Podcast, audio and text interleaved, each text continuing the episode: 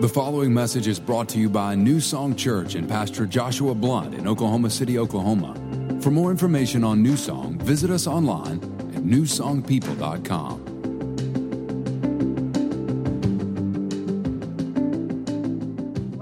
Pastor Josh kicked off our Root series with a message about how God wants to produce lots of good fruit in our lives. And, and he used that verse in John 15, 5 that says, This says, I am the vine and you are the branches. When you're joined with me and I with you, the relation intimate and organic, the harvest is sure to be abundant. And separated, you can't produce a thing. Pastor Josh talked about how oftentimes we don't have a fruit problem, but we have a root problem. How, how we're not called to plant, to produce this fruit on our own, but how we're just called to stay put how, how we're called to stay planted and rooted in the things of God. That we're, when we're planted and rooted in Jesus and his, his Word and His Spirit and His church, that God handles the fruit. And He produces this fruit in our lives. And, and why does He produce this fruit? Like, what's the purpose of the fruit in our lives? Well, well it surely it, it is part of it is to benefit you. Being, being planted and rooted in, in the things of God and producing fruit in your life, you're going to benefit from that naturally. But I don't think that that's the only reason why God wants us to produce fruit. I think the other reason why God produces fruit in our lives is because He wants to help people. Like, I think God wants the people that God's placed in our lives to benefit and eat of the fruit that, that He's producing. Like, I think that God wants people to eat of the fruit He's producing in our lives and to be able to taste and see that He's good, that, that they would taste His goodness because of what He's doing in our lives. That, that through the fruit that He's producing in us, that people would be pointed back to Jesus, they'd be pointed back to the root, they'd be, they'd be pointed back to Him. But I think sometimes if we're not careful, that we can allow some things in our lives that maybe get in the way of our fruit quality. Not necessarily that impact our fruit production, but that impact the kind of fruit that we're putting out. Like, I was looking at what might impact a, a, fruit tree, and, and one of the things that came up was disease. So trees can get sick. So, so maybe you're planted in the things of God really well, but you've got this sickness of bitterness in you. And, and, and, and the, this sickness of bitterness is impacting the fruit that God wants to produce in your life. Or, excuse me, maybe it is, maybe it's climate. Different trees were designed to pr- thrive and produce fruit in different climates. So maybe you're planted in the Word of God really well, and you you know the Word of God, and, and you're standing on the Word of God, but maybe you're just planted in the wrong climate. Like maybe you're trying to make this career or this job or this dating relationship happen that, that maybe God's not intending for you. And you're going down this path and you're, you're declaring the, the word of God and the promises of God and you're trying to stand in faith, but there's no fruit taking place. Why? Maybe because you're just planted in the wrong climate. Or maybe it's pruning.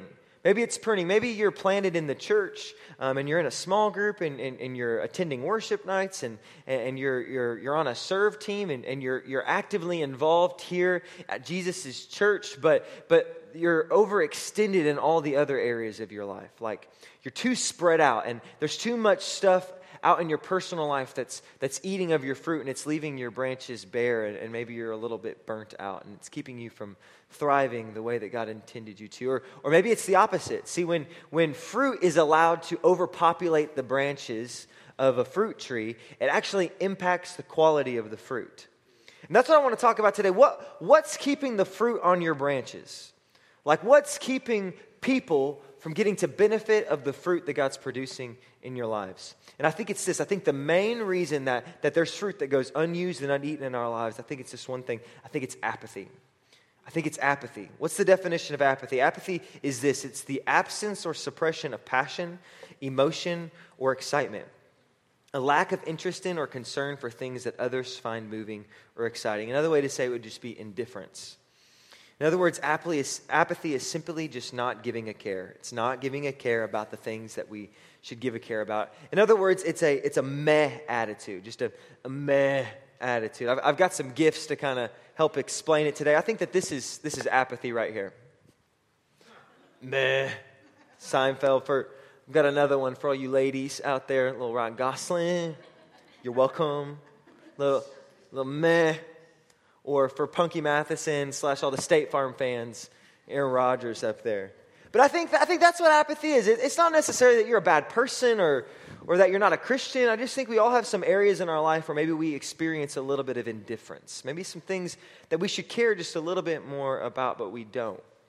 So if that's apathy, if that's what we're trying to stay away from, then, then what is it that we're trying to accomplish? Well, it's, it's this it's empathy. This is, this is the definition of empathy it's the ability to understand and share the feelings of another, it's being aware of people. So if apathy is not giving a care, then empathy is simply just giving a care.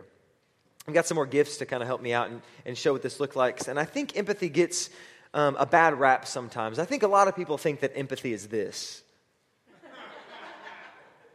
And that's, that's not empathy. I just, I want to encourage you this morning. If you're walking around crying all the time, there, there's something else happening. Like, that's not a good, God, God's not calling us to live these lives in which we're just feeling every feeling that could ever be felt by everybody around us. That's, that's not what empathy is. I, I think empathy is more of this, actually.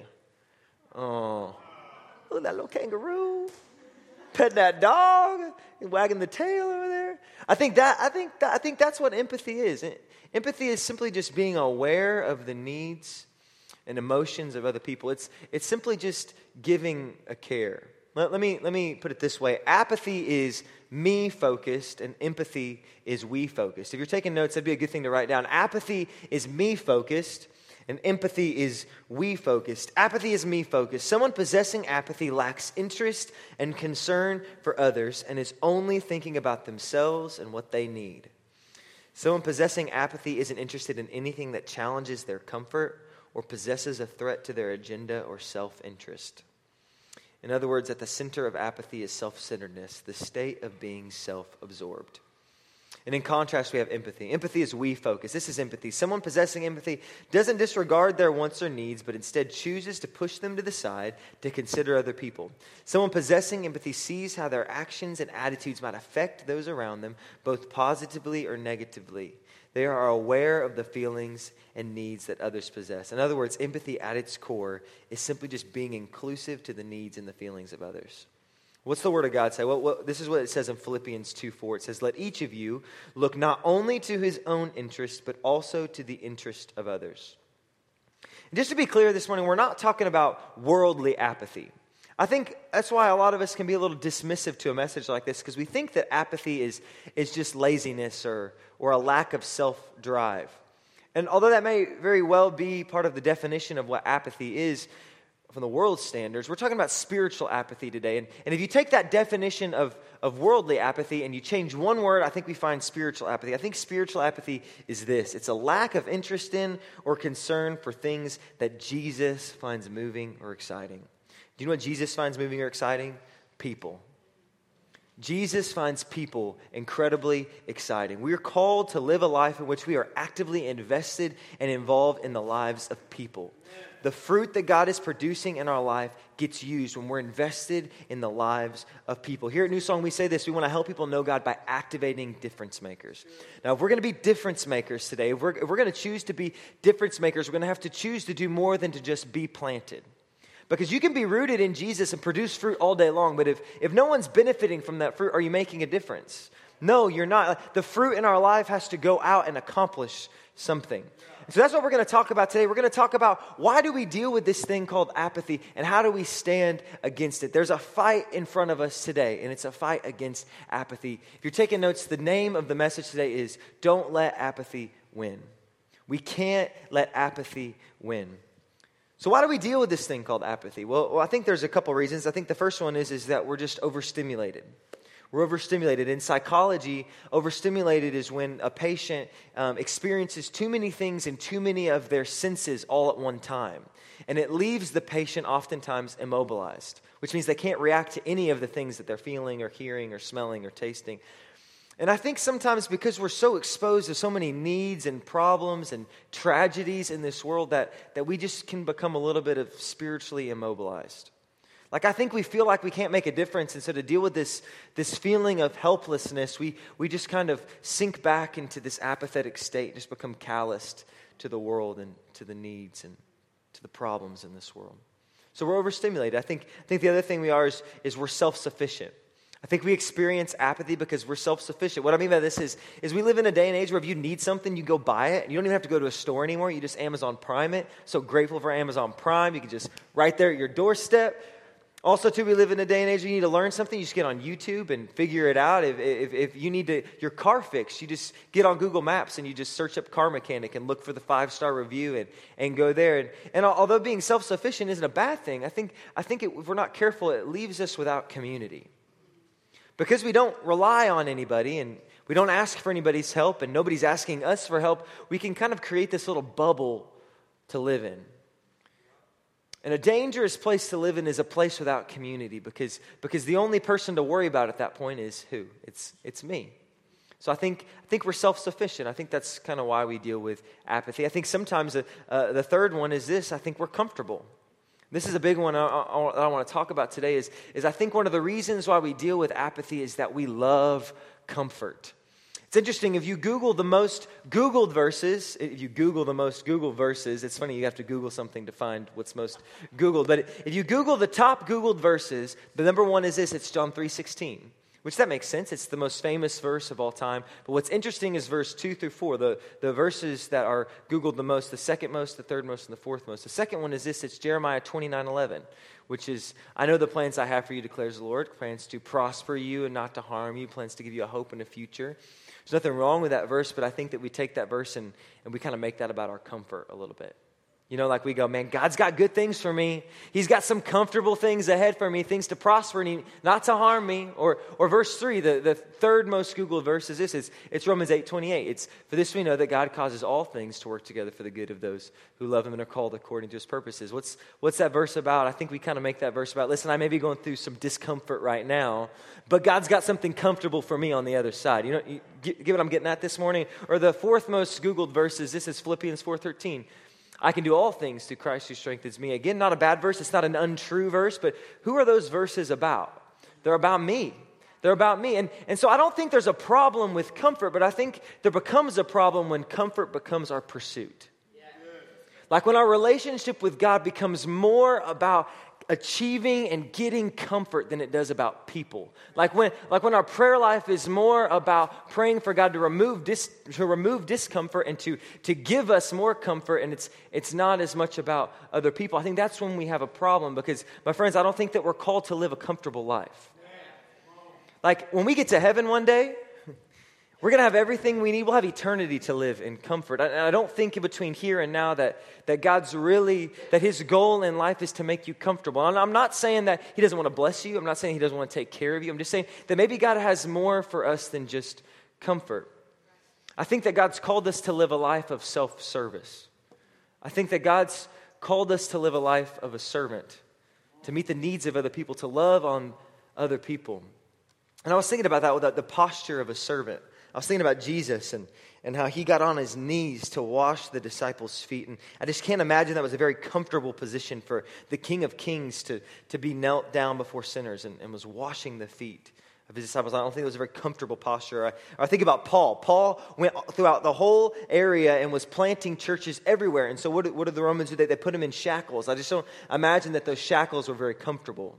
Or I think about Peter. I think about Peter. He, they, they hung him upside down on a cross because he was so passionate about bringing the gospel to the Gentiles, this people that God was trying to reach. He was so passionate about people that, that, that they, that they killed him for it. I don't think that was very comfortable. My friends, I don't know that we're called to live a life of comfortability. I think, I think we're called to live a life of making a difference. And if we're going to make a difference, then we're going to have to be a little bit okay with discomfort. We're going to have to be a little bit more comfortable with discomfort. You guys with me this morning? All right, so if that's why we deal with apathy, if that's why we're struggling with apathy and, and, and, apathy sneaks its way into our lives, then what do we do about it? Well, in 1 Peter, it says this 1 Peter 5 8 says that be, to be sober, be vigilant, because your adversary, the devil, walks around like a roaring lion, seeking whom he may devour. Everyone say, may. may. What I love about that verse is that it shows us that although the attacks of the enemy are not optional, winning is. What I mean by that is there's a game plan here that, that Scripture's showing us where if we'll do these two things, that we can resist the devil, that, that, that, we can overcome the things that the enemy's trying to throw at us. The first thing is, is to be sober. Well, what's that mean? It just means be aware. So, we talked about earlier, we're, we're just going to be aware that maybe one of the things that the enemy is going to try to do to derail my purpose is to derail the things that he's called me to do and making a difference is, is maybe just to try to slip a little apathy in. And so, so we're aware of that, but we don't stop there. We, it goes on and it says to be vigilant. That word vigilant means in the Greek, it means to watch, give strict attention to, to be cautious, and then watch this, to be active. So not only are we aware of what the enemy's trying to do, but we're going to actively pursue and protect the areas that God's calling us to make a difference. We're not just going to be aware of the enemy's strategy, but we're going to come up with our own strategy of action and stand in between apathy in these areas of our life that we're going to talk about today. Because I think there's three main areas that God wants to use the fruit he's producing in your life to make the most difference. And to illustrate these three areas, there's a story in the Bible that perfectly illustrates this, and that's the story of Esther. I love the story of Esther. Esther's got everything you could ever want in a story. It's got a little bit of action, it's got some romance, it's got, it's got some political twists and, and plot twists, and it's got everything you'd want in a good story. And so to give us to lay the groundwork today, I'm going to tell the story of Esther, but I know for me it can be it can be kind of I can zone out a little bit when someone reads a bunch of scripture off a screen. So I'm going to tell it in story form today. And because I know no one's too old for a good old fashioned sto- uh, picture story, I've got some pictures for us. So here we go. The book of Esther takes place in the fifth century in a country named Persia under a king named Ahasuerus, also known as King Xerxes I. King Xerxes had a right hand man named Haman. Haman was a bad dude and is the villain of the story, but we'll get to him later. So one day, King Xerxes gets mad at his wife, Queen Vashti, so he gets rid of her and needs a new girl. So 400 of the most beautiful women in the land are rounded up to compete in a beauty pageant of sorts to see who will become the new queen. This is where we meet the hero of the story, Esther. Esther is a Jew who's being raised in Persia by her cousin Mordecai. Esther wins the beauty pageant and is crowned Mrs. Persia and Xerxes' new queen. Now enter Haman. Haman was in love with himself and would walk around the kingdom and expected everyone to bow down to him. Well, Mordecai, being a follower of God, wasn't having any of it. Haman didn't like that too much, so he goes to King Xerxes and tricks him into passing a law stating that in a year's time, all the Jewish people would be wiped out and killed. King Xerxes passes the law not knowing that his new beau, Esther, was a Jew. Dun, dun, dun. Mordecai finds out about Haman's plan and goes to Esther and recruits her to go to the king to spare their people, delivering the famous line, Maybe you were made queen for such a time as this. Esther sneakily invites Haman to a dinner party at her and Xerxes' house, and in a crazy turn of events, reveals Haman's plan and identity as a Jew and to King Xerxes. And Xerxes didn't like that Haman was trying to take out his new girl and her whole family, so he has Haman killed and drafts a new law allowing that all the Jews are able to protect themselves and to take out all of their enemies, including Haman's entire family. The Jewish people are once again protected, and Esther and Mordecai are hailed as heroes. The end. Isn't that a good story?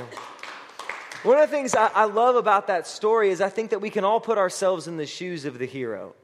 Like, I think that we can all be Esther's. Like, Esther was a nobody. God, God took this somebody, this person that was in obscurity. She, she, there was nothing special about Esther, but, but she allowed God to use her, to, to instill some things in her. She, she was obedient to the Lord and the things that He was calling her to do. And so He raises her up to a place where she can make a real significant difference. And we have that option before us today. We can, we can all be Esther's, but there are three areas that if we're going to allow God to make, uh, allow God to use us to make a difference, we're going to have to be protective. We're going to have to set ourselves against apathy in these three areas. And the first area is, is this it's in ourselves. So if you're taking notes, write this down. I can't let apathy beat me. I can't let apathy beat me. The first place Esther could have chosen to be spiritually apathetic was towards herself. Esther 2 12 through 13 says this it says that each young woman's turn came to go in, into the king's, King Xerxes after she had completed 12 months of preparation, according to the regulations for the women. For thus were the days of their preparation apportioned six months with oil of myrrh, six months with perfumes and preparations for beautifying women. So it sounds like a 12 month spa day, mabina. Thus prepared, each young woman went to the king, and she was given whatever she desired to take with her from the women's quarters to the king's palace. So Esther's taken from her home and brought to the palace, and she's given 12 months to prepare for her audition as queen. And I think it would have been really easy for Esther in this season to just get a little comfortable.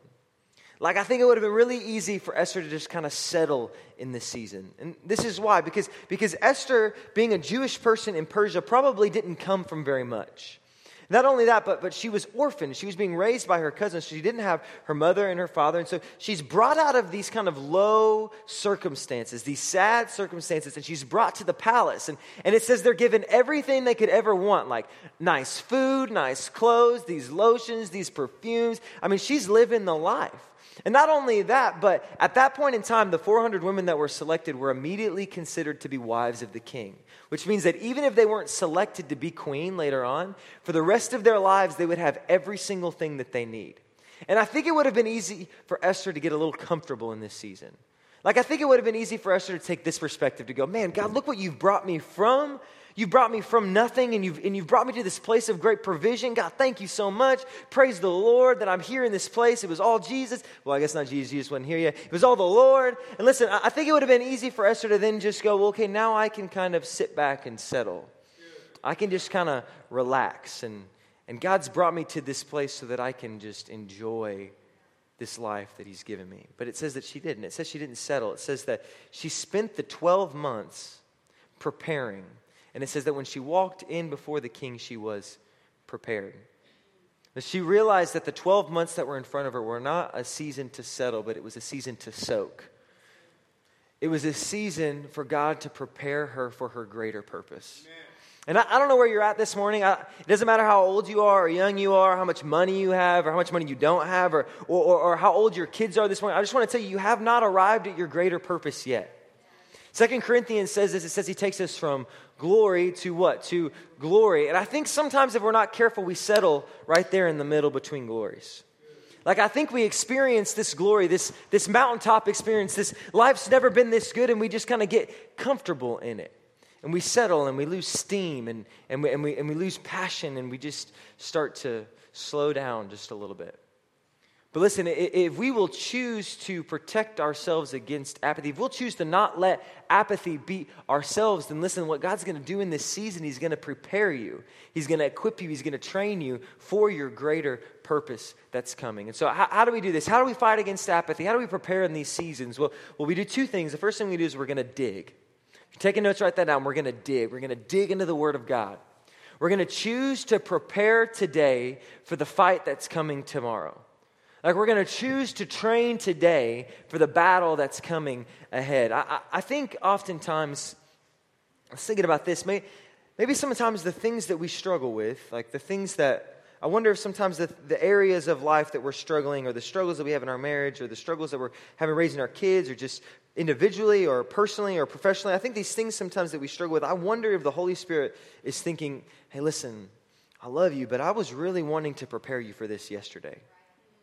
Like, I wonder if we wake up and, and, we go, oh man, I'm in a fight now. I wonder if the Holy Spirit's going, hey, I, I wanted you to feel prepared for this. But we just missed it. Like, we just spent a season of comfort just relaxing and settling. So, we're going to dig. That's the first thing we're going to do. We're going to dig. The second thing we're going to do is we're going to steward the season. Steward the season. We're going to recognize that every season of life that God has us in, no matter how comfortable or uncomfortable or enjoyable or, or, or, how much you hate that season, we're going to spend every season soaking up every single thing that God has for us in that season because we're going to recognize that what God has for us is going to require what He wants to put in us today.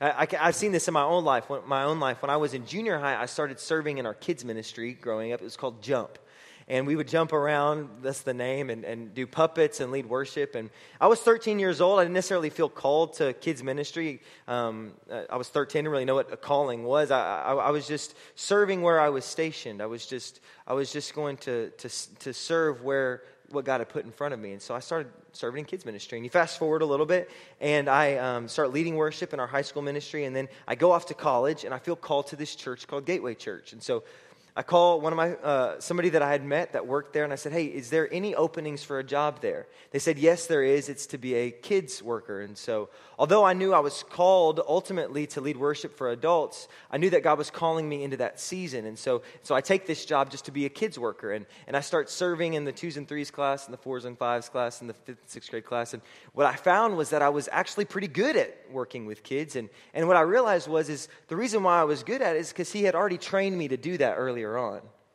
And so God, I was using some of the things that God had instilled in me early on to, to minister to the kids that were right in front of me. And so you, you fast forward a little bit, and, and, we move here with Pastor Josh and Sarah to help plant New Song Church, and I'm leading worship for adults. And then, and then I find that I'm, I'm getting the opportunity to work with our preschool team to develop our curriculum the curriculum that we used back in our preschool room. Now, now, why was I able to have any input with that? Well, because God had used previous seasons to prepare me for something, for a greater purpose that was ahead. So, so we're going to dig and we're choose not to settle in the season. You guys with me this morning? All right, so the, the first area we can't let apathy win is we can't let apathy beat me. The second area is this I can't let apathy beat my family. I can't let apathy beat my family. The second area the enemy wants apathy to set in is with our family. Esther 2 5 through 7 says this it says that in Shushan the citadel there was a certain Jew whose name was Mordecai, the son of Jair, the son of Shimei, the son of Kish, a Benjamite. Those names are important. We'll get to them later. Kish had been carried away from Jerusalem with the captives who had been captured with Jeconiah, king of Judah, whom Nebuchadnezzar, the king of Babylon, had carried away. And Mordecai had brought up Hadesh Hadassah, sorry, that is Esther, his uncle's daughter, for she had neither father nor mother. The young woman was lovely and beautiful. When her father and mother died, Mordecai took her as his own daughter. What is this? This is, this is Mordecai showing us what ownership looks like. Mordecai knew it wasn't anybody else's responsibility to take care of his family but him. When, when, Esther's parents pass away, when his uncle and aunt pass away, he doesn't wait for someone else to take care of Esther. He takes her in as his own daughter. But he doesn't just stop at that, he, he, he does more. In verse 10, it says this this is after Esther had been selected to go up to the palace to prepare. It says that Esther had not revealed her people or her family yet. For Mordecai had charged her not to reveal it. So she hadn't told anybody that she was of Jewish descent. What, what's Mordecai doing? He's, he's discipling her. And every day Mordecai paced in front of the court of the women's quarters to learn of Esther's welfare and what was happening to her. So, what's this? It's, it's discipleship. Mordecai could have just provided for Esther, and then when she's selected to go to the palace, gone, you know what? Somebody else's responsibility now. I mean, we could raise our kids, and then when they leave for college, just go, okay, well, somebody else's responsibility now. We could, we could raise our kids to a point where then we, we send them off to school and we go, all right, it's somebody else's responsibility. Now, I think, I think what the enemy would like us to think is that it's the church's responsibility to teach our kids about Jesus. And it's not. It's ours. I think, I think the enemy would like us to think that it's the church's responsibility to disciple our spouses, and it's, it's not. His group, a tribe group, is not going to disciple your spouse like you can. Listen, I think the enemy would like us to think that it's the school system's responsibility to train up our kids and to teach them right from wrong. And it's not, it's ours. What we see in the life of, of Mordecai is that he's consistently coming alongside Esther to help her discover her purpose and accomplish her calling. God, God showed me an example of this in, in, in my own life. He showed me that I've only given my son Abel two things. He's, he's three months old, he's super cute. We dedicated him last service. I've only given him two things. Biology would tell me that I've given him half of my DNA. So half of his DNA is mine, half of his DNA comes from his mother. And the second thing that I've given my son, the only other thing I've given my son, is his sin nature. The Bible says that the sin nature comes through the seed of the man. So, so the only two things I've given my son are half of his DNA and his sin nature. So that means that everything good about him, like every, every calling, every, every anointing, every equipping, every gift, everything good that's in Abel was put in him by God when he knit him together in Kaylee's womb. So that means it's my job to walk alongside him as he grows up and as he, as he goes out, and it's to help him uncover those purposes. It's to help him realize the potential that God's put in him, to help him cultivate those giftings. Does it make sense this morning? Listen, we're, we're, called to come alongside our family and help them realize the difference that you can make in your family. When we choose, when we refuse to let apathy set in, is that we can help them realize the calling and the purposes that God's put on their life. Ephesians 5 says this it says, Husbands, love your wives, just as Christ also loved the church and gave himself for her, that he might sanctify and cleanse her with the washing of the water by the word. What's this mean? Well, I know this verse is directed to husbands, but you can put your title in there.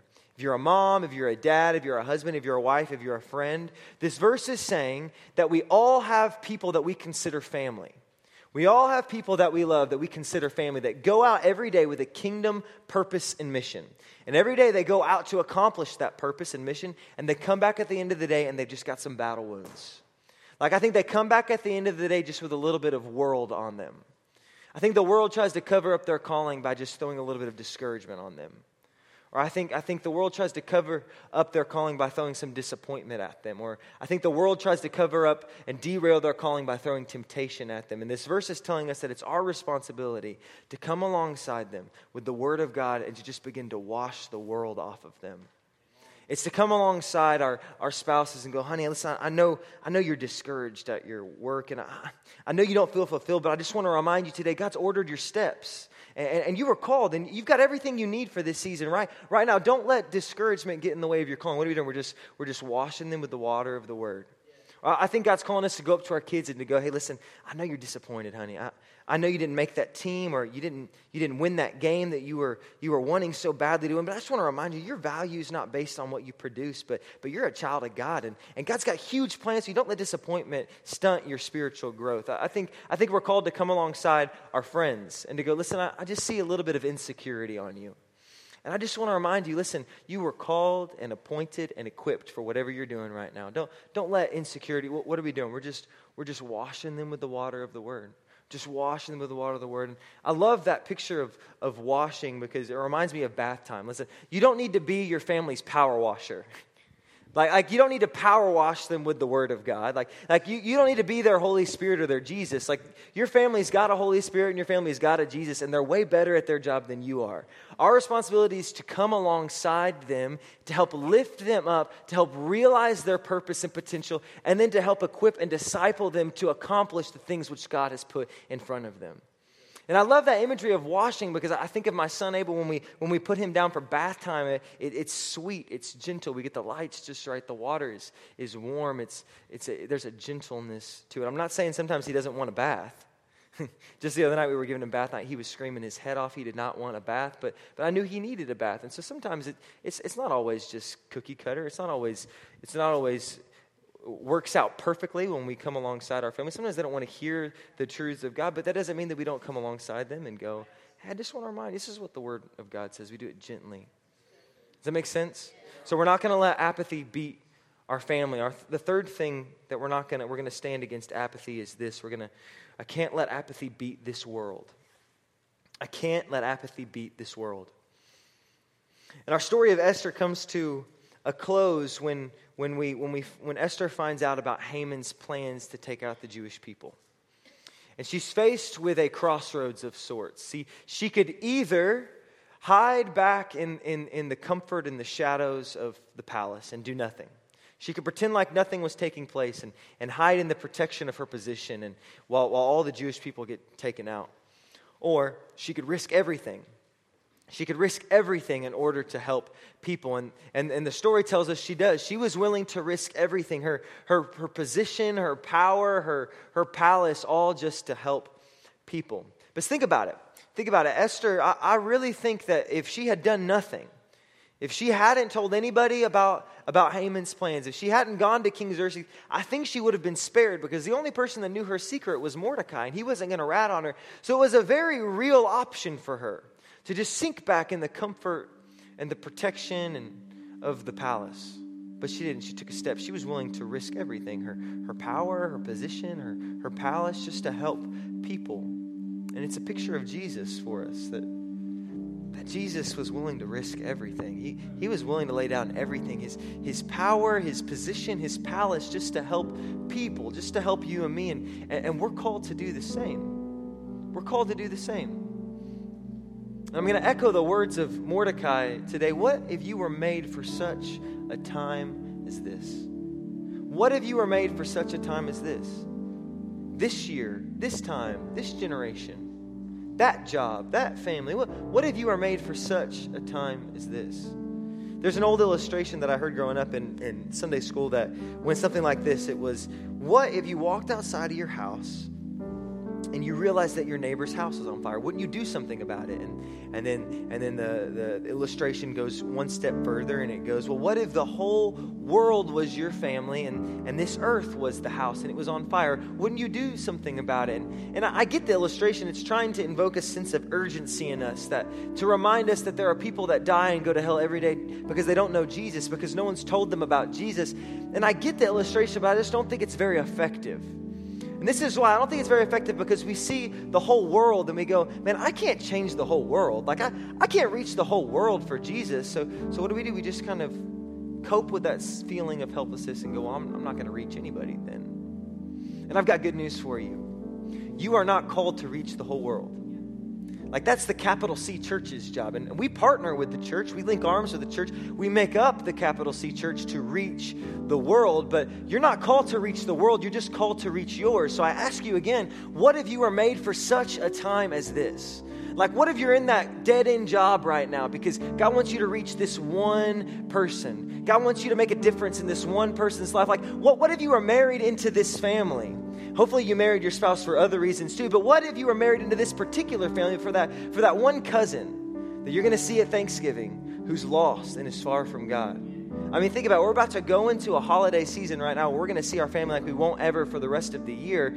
How often do we approach those holidays selfishly? Like, how often do we approach Thanksgiving with, I hope they fix the thing that I want, and I want to watch the game when I want to watch it, and and, and we don't realize that maybe there's a divine appointment waiting for you at that table other than that turkey, you know? What if you were made for such a time as this? And I think the problem is, is that a lot of us just don't know many lost people. Like, God might be bringing lost people in, in, in, your path, or better yet, God might be bringing you in the path of, of lost people, but I think that we're just too, we're too focused on me to realize the we. Like, what if what if the barista that you see on at Starbucks every Monday morning, what, what if you just started a conversation, a dialogue about Jesus with them? Or, or what about the neighbor that you know that, that doesn't go to church? And what, what about if you just slipped them an invite and just started a relationship with them? Like, like, what if the people that God's placed you in their life, what if we saw it as an opportunity to make a difference? And I'll close with this. The story of Esther is, is bigger than, than we think. Because Mordecai and Esther's great, great, great, great, great, great, great, great, great grandfather was somebody called King Saul. And King Saul was the first king of Israel. And King Saul was given a task. King Saul was given the task to take out the Amalekites, which were the, the Israelites' enemy. So he's given this task to take out the Amalekites, to kill their king, King Agag, and to touch none of their possessions, to take no plunder for themselves. But he chooses to be a little apathetic towards the, the call that God's put on his life.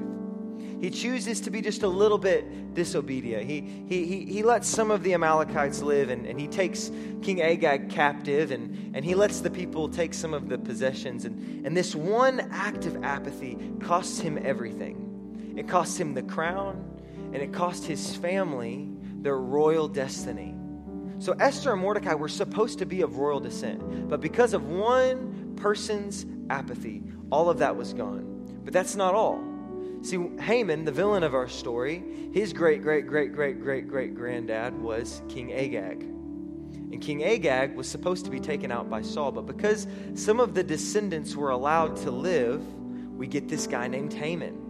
And Haman now, because of the apathy of Saul, the whole world is in danger. All the Jewish people are in danger. But isn't God so good? Because he gives Esther the same choice, the same opportunity to make a difference that he gave to Saul. And Esther responds differently. Esther chooses not to let apathy beat her. She, she chooses not to let apathy beat her family. Not, not, not to, she wasn't going to let apathy beat this world. And, and so what does she do? She, she, she takes out Haman. She takes out all of his sons, and, and, watch this. This is, this is so crazy. I love how the word of God is. It's just a little verse, and you might miss it if you didn't know all the context of it. It's in Esther 9, verse 5 through 10. It says, So the Jews went ahead to the appointed date and struck down their enemies with the sword. They killed and annihilated their enemies and did as they pleased with those who hated them. In the fortress of Susa itself, the Jews killed 500 men. They also killed the 10 sons of Haman, but they did not take any plunder. Why is that verse important? Because, because she was not going to repeat the steps of her previous successor. Like, like because of the apathy of Saul, her family lost everything. But because of Esther, because she chose to make a difference and to allow God to make a difference in her life, for God to use the fruit that God was producing in her life to make a difference, because of that, her family, her royal family is restored. She's, she's brought to a place of being the queen, and, and the people are protected, and, and everything else is restored to her. And, and my friends, the option is ours today. We can either be a King Saul he wasn't, what he did wasn't that bad. You know what I'm saying? Like, he was just a little apathetic. Or we can be a Queen Esther. And just like Saul and Esther, it'll either cost you everything. It could cost your family everything. It could cost your family their destiny. Or, or you could be a Queen Esther, and, and God could use you to elevate your family and the people in your life to a place where you can make a difference and an impact.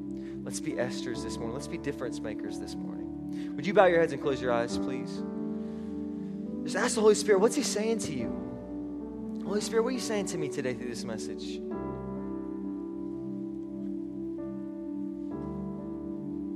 Just ask Him, is, is there some apathy that snuck into my heart somewhere? Where are you call me to make a difference that I can't tell the difference because I'm too focused on me. And I think all of us today can identify some areas where maybe the Holy Spirit might be nudging us just a little bit. Maybe it's personally, maybe you've stopped growing, or maybe it's with your family, or maybe God's bringing lost people into your mind right now, people that you rub into and, and rub shoulders with every single day. Whatever he's saying to you today, here's my encouragement. We here's the two things we do. Here's the response. The first thing we do is we repent. We just go, Holy Spirit, so just in your own heart, if that's you, just go, Holy Spirit, I'm sorry. I'm sorry I've just been a little bit of ap- apathetic. I'm sorry that I've just allowed a little bit of this apathy to sneak into my life and my heart. And God, today I choose to turn. And I choose to be passionate about the things that you're passionate about. Holy Spirit, would you give me the passion? Holy Spirit, would you give us your heart for people today? Would you give us your love for people today? And if you would keep your head bowed and your eyes closed, maybe today when I was talking about being secure in our eternity, when I was talking about how when we die, we know no matter what happens on this earth that we're going to go to heaven, maybe you just had that thought in your heart, well, I don't know about me, actually. I'm not so sure about me. I mean, I prayed a prayer one time, but I don't know about me. Let, let, let's lock that down today. Because here's the thing about Jesus is that when we go to him, we give him our heart, we give him our lives, not everything changes in our life immediately. But this is what happens. He's, he, he takes us up from where we are and he turns us around. He turns us in an opposite direction. Where we go, Jesus, I'm going to chase after you now. So that's you. I'm not going to make you raise your hand or, or, or, stand up or anything like that. We're just going to all pray this prayer together, and you just pray it in your heart. Everyone, repeat after me. Say, Lord Jesus, I'm sorry for the things and the things that I've been about. Lord, we love you so much. I thank you for the cross. Lord, I thank you that you took all of my sin and all of my shame to the cross. Lord, I believe that on the third day, you rose again. And so, Lord, today I give my life to you. I, I make you my Savior, and I make you my Lord. I love you, Jesus. Come on, let's give him a hand this morning. Thanks for listening to this week's message from New Song Church. If you have a prayer need or would like more information about New Song, you can email info at newsongpeople.com. If you would like to partner with New Song through giving, go to www.newsongpeople.com forward slash give. And if you want to stay connected to New Song, you can find us on Facebook, Instagram, and Twitter by searching for New Song People.